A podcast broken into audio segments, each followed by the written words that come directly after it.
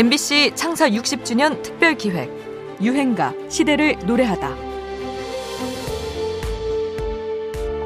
서울 삼각지로 다리에 입체 교차로가 준공돼서 이곳의 교통난을 덜어주게 되었습니다. 서울시는 때를 같이 해서 한강 주변을 종합적으로 개발하기 위한 원대한 계획의 출발 신호를 울렸습니다. 그런데 이 여의도 건설을 위해서는 약 227억 원의 건설비가 투입되고 하루 만여 명의 인부가 고용될 것입니다. 경제성장을 통해 하루빨리 가난을 벗고자 했던 1960년대 도로를 놓고 높은 빌딩을 짓고 낡은 집을 개조하고 꼬부랑 시골길이 아닌 새로 만든 길이라는 뜻의 신장로라는 말도 등장했던 기억이 납니다. 당시 정부의 목표 가운데 하나는 서울을 서울특별시라는 이름에 걸맞게 대도시로 만드는 것이었죠.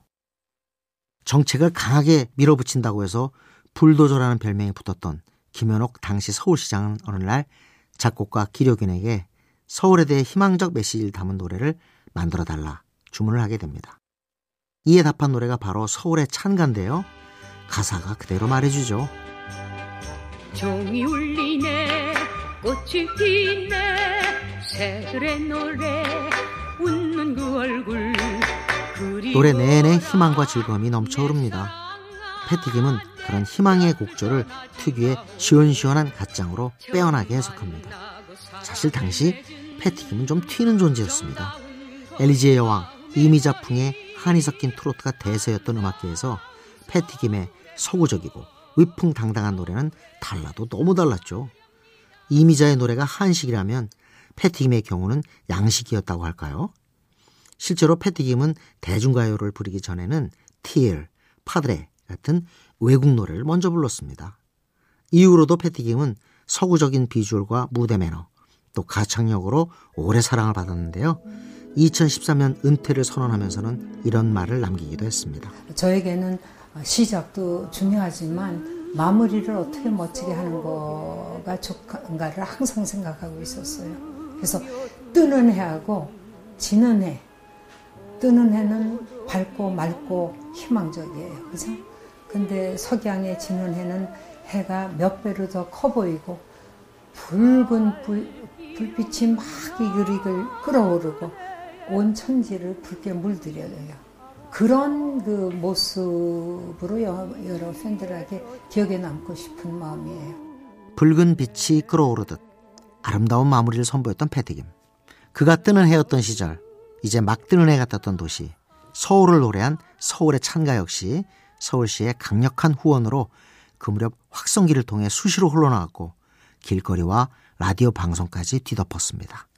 관제곡이긴 해도 대중의 큰 사랑을 받은 걸 보면 당대 성장의 분위기를 잘 포착한 기록윤 패티김 콤비의 승리이기도 합니다. 패티김은 나중에도 기록윤 작곡의 서울 찬가인 서울의 모종을 부르기도 했죠. 서울과 참 인연이 많은 가수네요.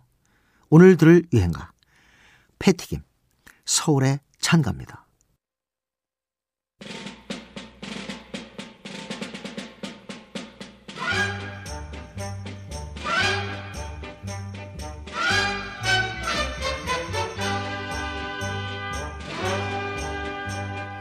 종이 울리네 꽃이 피네 새들의 노래 웃는 그 얼굴 그리워라 내 사랑아 내 곁을 떠나지 마오.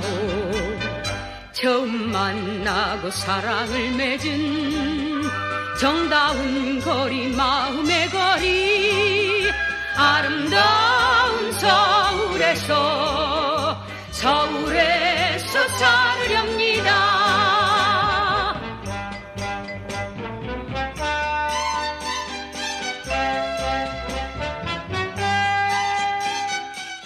MBC 창사 60주년 특별기획 유행가 시대를 노래하다. 지금까지 음악평론가 임진모였습니다. 봄이 또 오고 여름이 가고 낙엽은 지고 눈보라 쳐도 변함없는 내 사랑아